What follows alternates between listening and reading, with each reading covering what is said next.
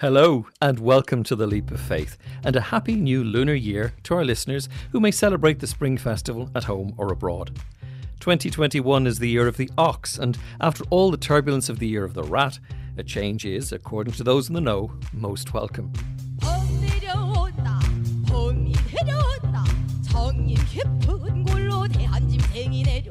People born in the year of the ox are reliable, robust, fair, patient, kind, organised, calm, and trustworthy.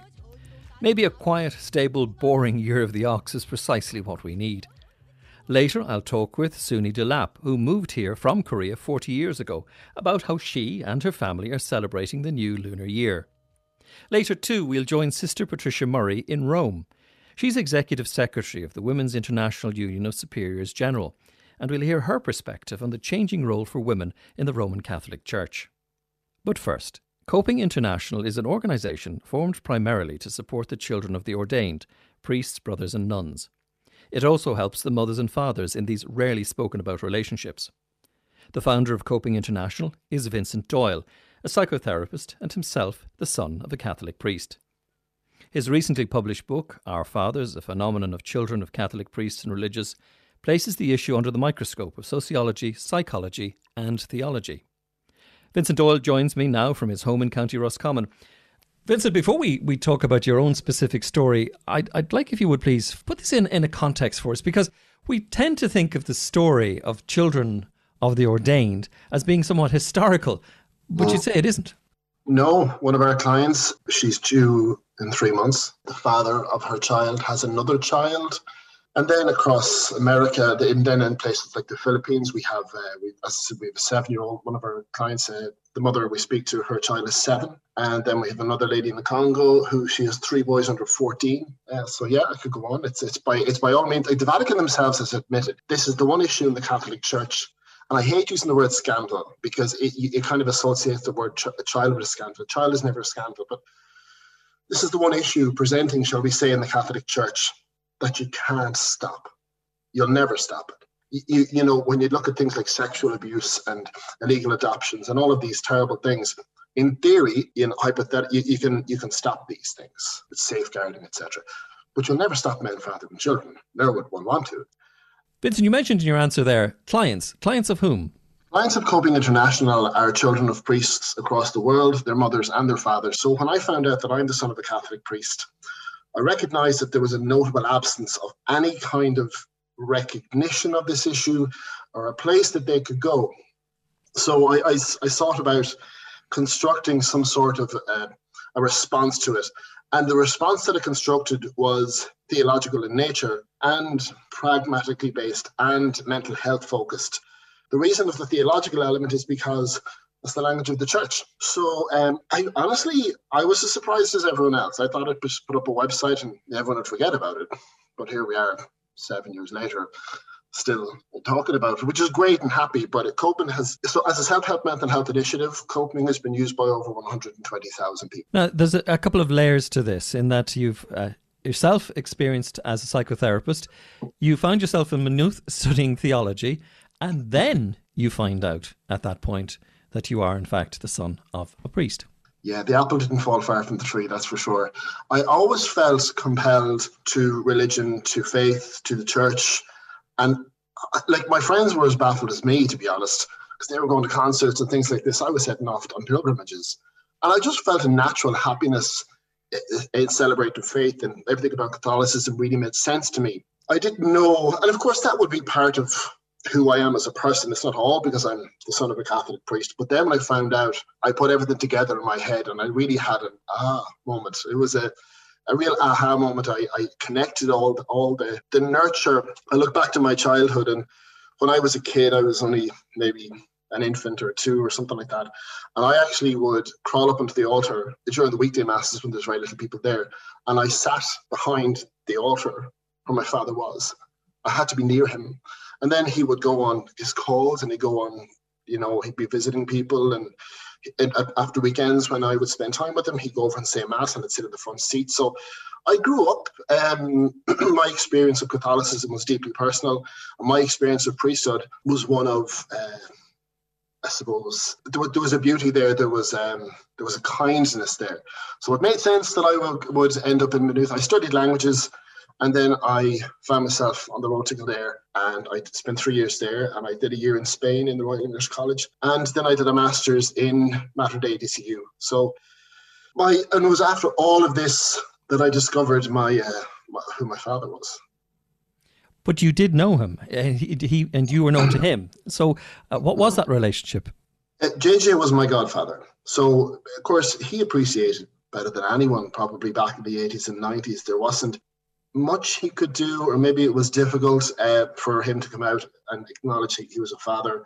He had maybe concerns. I, I don't know. I'm, I'm I, I can't speak for the man, but I, I did spend as much time as I could with him. So most weekends I would have spent at his house. Uh, I had my own room we we'd like our favorite TV show was MacGyver. We'd watch MacGyver. He'd make dinner. We just talk about school. So it was tremendously mundane. Just he had a collar. That was the only difference. Um, so everything that your listeners do with their kids, I did with him. And to be honest, like like everything else in Ireland, it was the worst kept secret ever because I was known as Father Doyle's Gosson, even though you didn't say it. And I kind of just accepted it as it was. And then when he died, I was devastated. And there wasn't time to have that conversation. He died quite quickly. He was diagnosed in January. He was he was dead on the fourth of June. Um, so it was quite abrupt. You have his name. Mm-hmm. Correct. Yeah, Vincent Doyle. Yeah, I think it's important to say who you are. I mean, if people listening maybe don't like the fact that I'm quite open about being the son of the priest or a priest, they're absolutely entitled not to like it, just as I'm entitled to like it. Were you able to get any uh, additional insight from your mother? Well, that's a part of my life where we have a, a protagonist who's alive. And I never really go down that road. Um, I only ever speak about me and my dad because, as a coping founder, I don't want to give them, because there are children of priests listening to this, and I don't want to give them the message that you either A, keep quiet and say nothing, or B, you go public on national TV or radio and you tell everything. So uh, there can be a middle ground where you can say, look, this man was my father, I loved him, okay, it mightn't be ideal, but that's the world we live in, and we're all going to move on. And so I, I, I don't speak about anybody else except me and my dad. You know, you approached the church once this process came, uh, you know, came came out for you, um, and there might be an expectation of people listening that you would have got some resistance to it. But you describe in the book uh, the meetings both with the papal nuncio and with Archbishop Diarmuid Martin, and they seem extremely positive experiences. Yeah, yeah. I mean, I suppose going in, I, I would have had a level of anger and irritation that children were priests, you know. And I was, I'd be the first to admit, I was expecting a battle, and I was sadly disappointed. It was like Archbishop Emeritus Diarmuid Martin said to me, you know, we, we do this correctly, we'll do this right. And the Archbishop Charles, Charles Brown, currently in the Philippines, the nuncio, he was more than hospitable. I'm, I'm not here to try and defend the church or, or, or the opposite, but the fact of the matter is, they faced up to this with dignity and truth. And even the Vatican themselves, in my presence just before COVID, were commending the Irish Catholic bishops for the strength of character, the strength of theology, the, the level of pastoral care that they put into place. Without the Irish Catholic bishops, this whole thing would have fallen apart. Okay, so this then uh, gives leads us to, to some of the definitions that, that I'd like to explore, uh, explore a little bit more. One is to get you to expand a little bit on the idea of the moral argument, because this is, seems to be the, the big challenge for, for anybody who finds themselves in this relationship. Correct. Yeah, the moral argument. I've, so in our fathers, I've, I've created a, number of simple terms to try and navigate this world because there aren't there is no terminology or was none until now so the moral argument really looks at the idea that a priest or religious must always leave ministry having fathered a child. And it's kind of wrapped up in it has an undertone of maybe something romantic. It's it's almost Cathy and Heathcliff, Wuthering Heights type of thing, whereupon the, the priest can leave and, and, and go and take care of his child is a phrase I've seen dozens of times. But the question we ask to the church is how? How does a middle-aged priest in Colombia with a four-year-old daughter who's not married to the mother and he is suspended from priesthood, or what they call it a period of reflection. What's he going to do? Like become a plumber? You know, it's not practical. So you have to like like our blessed Lord. If, if he was anything, he was a pragmatist, and, and so was Saint Joseph in the sense that he like he was a carpenter. He took care of his child. God recognized this kid's going to need a, a dad who has a job. So God is, of course, holy and blessed, but he's also intelligent and he's smart and he recognizes the nuances. The church kind of whitewashed over that and still are doing it. And it's grossly unfair to expect a child to start his or her life with a father who may be separated from the mother or not married or whatever, who has no job and had to give up probably the love of his life for his uh, for another love of his life, his his child, because the priest, you know, would hold their priesthood very personally. So examine the moral argument, and it just it's it's a cancerous ideology if you apply it in every case as the automatic default response. And it's the moral argument which says you have to leave the priesthood. That's what's driving the silence. That's what's driving the silence. These men are, they're not all bad men or terrible men. Some of them just don't know what to do. They're ill equipped and they have to keep quiet uh, in order to provide for their child. And that's not fair. Vincent, you are on a process. I'm imagining this engages a great deal of your time. Is your mm-hmm. job done, nearly done, half done? So there's two ways of approaching this. You can you can keep bandaging the wound of the psychological wound that affects the child. You can keep going with the advocacy. You can keep um, promoting the natural rights of the child. But then behind all that is a system that ignores these children. So in Our Fathers, I speak about viri probati. I think a lot of people who are waiting for my book were waiting for me to be to, to say celibacy should go. One of the lines in the book I say is this if if the goodness of that needs to be afforded to the children of the ordained is contingent upon the abolition of celibacy, I fear these children may starve. So, what is celibacy? Celibacy means unmarried, and as society knows today, uh, you can be unmarried and be a fine parent. Marriage doesn't make you a good parent, so it's the same for priests. So, the Vatican have allowed a situation whereupon a Latin Rite priest who is celibate can recommit to chastity and openly acknowledge his child. And now, openly been the key word there. And he can know his child, etc. That's part of the Vatican guidelines. That's part one. Uh, the, the next part is married clergy, and there's no getting away from that. Not just because there's a lack of good priests, there's a lack of good fathers who are priests. That, that's why I see viri probati as uh, an absolute necessity. Vincent Doyle, thank you for joining us on The Leap of Faith. Thank you. And you'll find details of Vincent's new book, Our Fathers, on our website. That's at rte.ie forward slash leap. Next this evening, one of the Catholic Church's most prominent nuns has said that the push for women's ordination points to a more profound question that needs to be asked and stresses a need to separate ordained ministry from decision making. Sister Patricia Murray, Executive Secretary of the Women's International Union of Superiors General, spoke at an online webinar organised by the Irish Embassy to the Holy See on St. Bridget's Day earlier this month. Sister Pat joins me now from her office in Rome. Sister Pat, welcome to the Leap of Faith. Um, on a recent webinar, you were addressing the idea uh, of the role of women in the church. And from your position where you are in Rome, what changes have you noticed happening more recently?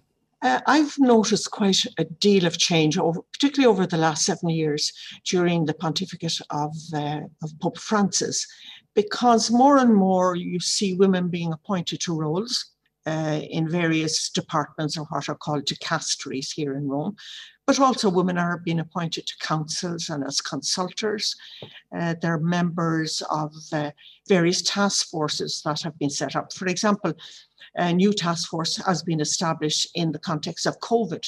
And there are many, both lay women and uh, religious women, sisters, who are members of that uh, task force. Yesterday, we had uh, um, a press conference here at the International Union of Superiors General, a press conference for Sister Nathalie Becquart, who's a French religious sister. She's a Xaverian sister um, who has a background in marketing. It's very interesting. That was her first uh, area of expertise. Um, also, is uh, her order is within the Ignatian tradition, so discernment is very much part of uh, her life. Um, and she's been appointed an undersecretary for the office that looks after synods. And uh, in that position, she'll have a vote at synod that also leads me to say that, that in the last few synods, there has been an increasing number of women, again, both lay and religious women attending. So, in lots of various uh, aspects of the institutional church, more and more you see the presence of women. And of course, at some point, it would be nice to be able to have this conversation without us looking for the exception, for the novelty, for the idea that isn't it wonderful that this situation has occurred. What is, there's still one final phase, I suppose, in, in that search for equality, and that is the idea of ordination. Where, where does that sit? Yes, but you see, you have to look at that word equality. Uh, I'm not sure that equality means everybody doing the same thing to be equal. I think it's about parity of esteem so that there is esteem for the different ministries in the church and in the world. And, you know, from my position here in Rome, I'm looking at women all over the world and their role within the church. And I think in my uh, presentation, I, I actually pointed out the fact that most, the majority of women now are in the global south or the global east um, where they're playing an enormously important role in their local church. Um, and often in some places, it's the religious sister who actually is the focal point of the church, of the local church and the local community, um, or a group of lay, lay women or lay men and women who together are nurturing the life of the community. So I think what we're looking at is uh, we often look at it through our own lens um, you know, the experience we have in the part of the world we've lived in and what has been historically our experience of church. But the experience of church varies throughout the world. So I think we have, we have to remember that and the different roles that are played. And I keep looking at the ministries, you know, the, the pastoral care ministries, the ministries of teaching, of healing, of accompanying, um, of the theological ministry, the min- ministry of explaining scripture, catechetics, evangelization. These are all extremely important ministries in the church. And interestingly, Pope Francis now in his reform of the curia or of the institution of church is putting the whole question of evangelization, in other words, of, of um, explaining the mission of Jesus, of uh, telling people the good news of the gospel, putting that front and center of the, the new structure here in the Vatican. So I, I think there are and uh, there's a lot of different shifts taking place in terms of what's key and what's important. Um, but the, the, the idea we're looking at still is thus far, but no further when it comes to the sacraments. So if you you know it, it's all, I'm thinking of the analogy of somebody on an airplane where you know there's a curtain halfway up the cabin and beyond that cabin is first class. Yeah, I I'm not sure I see it that way. I, I see it in a, in a sense that uh, when you're looking at different, I think we it, within the church, the ministry of priesthood has got raised up because so many of the other ministries were, in a sense, were focused within the, that person. Ministries that could be shared, and we're beginning to see that uh, in, in, in as the church lives out its life. Um, so I think yes, the priest in ordination has a role and an important role in bringing the sacraments, but for example, other sacraments can be administered uh, by, by lay people. And more and more, for example, uh, when we're dealing, as we are at this very sad time of losing people in death uh, to COVID, uh, you have lay people and religious who are presiding over the funeral rites of of uh, the last moments of people, accompany people at their moments of death and dying, uh, baptizing in parts of the world where there is where there is no priest. So, um, the sacrament of marriage, it's actually the two people who marry one another. The, the priest is the person who presides over their their mutual declaration of love for one another. So, I think as we understand. Uh, the church and and as we have a better grasp theologically of what's happening, we'll see that there is a sharing. As the people of God, as Vatican II said, this was the way that we needed to proceed into the future. Um, and yes, we've had the question of looking at the, the role of uh, women deacons, for example, because the diaconate was an important role in the early church. And the deacon was actually the person who did the works of mercy, uh, who supported the priest in the sense who financially, I think, gave the priest his wages. Um, so that the diaconate, the bishop worked with the priest and the deacon. And they, they were part of, of the, the kind of structure of the early church. Now we're looking at their diaconate is the reaching out to meet the, the practical needs of people. Um, and I think now we're seeing uh, the, those ministries which are so needed in our world today. I think of the ministry of spiritual direction, spiritual accompaniment. You know, it, they can't all be focused in one person. And I think what we have to do is raise them up and appreciate them. Sister Patricia Murray, thank you for joining us on The Leap of Faith. Thank you very much. And uh, I wish all your listeners uh, a happy St. Valentine's Day. Finally, this evening, as many will celebrate St. Valentine's Day on Sunday around the world and here in Ireland, Lunar New Year festivities are also underway. In Chinese, Singaporean, Indonesian, Malaysian, and Korean homes, the arrival of the Year of the Ox is being celebrated, albeit in a much more low key way this year. In Dublin tonight, one family is doing just that. It's 40 years since Soonie Delap left Korea and began her life in this country. During these past four decades, she's had a career as a social worker and is now the principal of the Korean School in Dublin, a Saturday school for Korean children and children with a Korean speaking parent. Soonie joins me from her family home on Zoom this evening. Soonie, welcome to the programme. Uh, say hey, Bokmani, back to Joe. Thank you very much. Karamila Margus. And of course, that is a Happy New Year, the Lunar New Year, which is not only celebrated in China and Vietnam, but also in Korea. Well, uh, uh, first of all, uh, you, I'm glad you mentioned it. It's actually a Lunar New Year because uh, for so long I've been kind of bothered by this Chinese New Year, you know. Uh, obviously, China is a big country, and uh, China is one of those countries that they celebrate. I suppose it's like Vietnam and Singapore Korea and um, several other countries in Southeast Asia would celebrate um, Lunar New Year. Did you know that um, Easter is a lunar calendar? That's why it changes every year. Yes, you know, it's the it's the first weekend after the equinox, so it's never going to be earlier than 21st of March. So this lunar calendar seems to be more pervasive than we think, you know. We joke in Ireland about asking people what they have for breakfast, but I'm going to ask you what do you have for breakfast on New Year's Day, the Lunar New Year's Day? Well, today, first of all, the first thing I did was Zooming with my family in Korea. In Korea, the our um, ceremony to to our ancestor happens in the morning. All the food that you prepare for the ancestor, actually, as you know, you prepare for yourself, you know. so that happens in the morning. So breakfast is the uh, the main food, and traditionally we make um, rice sausage. It's a long sausage. It's with the rice, and you slice it and make a kind of with a beef broth you make a soup. And the kind of everything has implication you know. The big long white um, rice sausage. It's not sausage but i call it sausage because of the shape. Means that they want you to have a long happy life.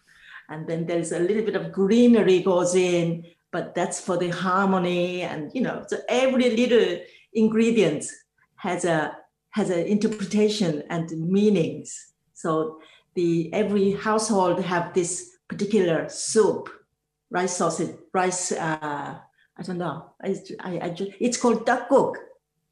So uh, by this time, uh, people are just uh, a little bit kind of overate and overindulged, and they just are sitting in front of Netflix and uh, have a, a quiet time. And in a way, glad that, that the day is over because you invest so much. It's a bit like Christmas Day in the evening here. You know, you watch the Gone Wind and just uh, take it easy. So this is uh, what's happening. What is the spiritual and cultural significance of the Lunar New Year? Well, in Korea, I think each country um, has different way of celebrating. But in Korea, it's um, it is kind of, of course, it's a happy day, but it's much more reflective day because it's a day that we, thanks to our ancestors for the life that they gave us and their sacrifice that they have, you know, done for us. So I mean, I always have a habit of kind of making interpretation of cultural ritual, but I mean, now I'm aging and I, of course, when I'm dead, I would like to be remembered, you know. So it's it's good to be remembered. What is the significance then and the role uh, that is given to the, the older person in the Korean family? I suppose, um, you know, you you lived long and you've worked hard for the family, so you are honored, and um, it uh, the, the the respect comes with the responsibility. So one responsibility you have on New Year's Day is when you get an official bow, which means they want you to have a very good year. The next, you know, this year they hoping for best year and healthy year and prosperous year. You have to, well, not have to, but you give uh, money uh, to your grandchildren or children. And uh, you know, the last week would have been very busy time for bank because people go and try to get a very crispy new notes, you know, because they want to kind of give a little bit of care. You know, it's not kind of crunched, but it's a fresh new money and new smell. The new smell of new money is fantastic. And they don't just give you, they don't just throw it. They put it in nice envelope. And I always remember my mother save whole year for this present for the grandchildren on New Year's Day. So 12 uh, grandchildren, if you give 100 euro. That's, you know, 12. So it's a one of those kind of budgeted uh, expenditure every year. well, Cindy, wish you and your family a very happy Spring Festival and Lunar New Year. And thank you for joining us on the program. Thank you so much. Happy New Year. 새해 복 많이 받으세요. And that's our leap of faith for this week. From our producer Sheila O'Callaghan, broadcast coordinator Charlotte Holland, and me, Michael Comyn. All the best for the Lunar New Year and St. Valentine's Day. Good night.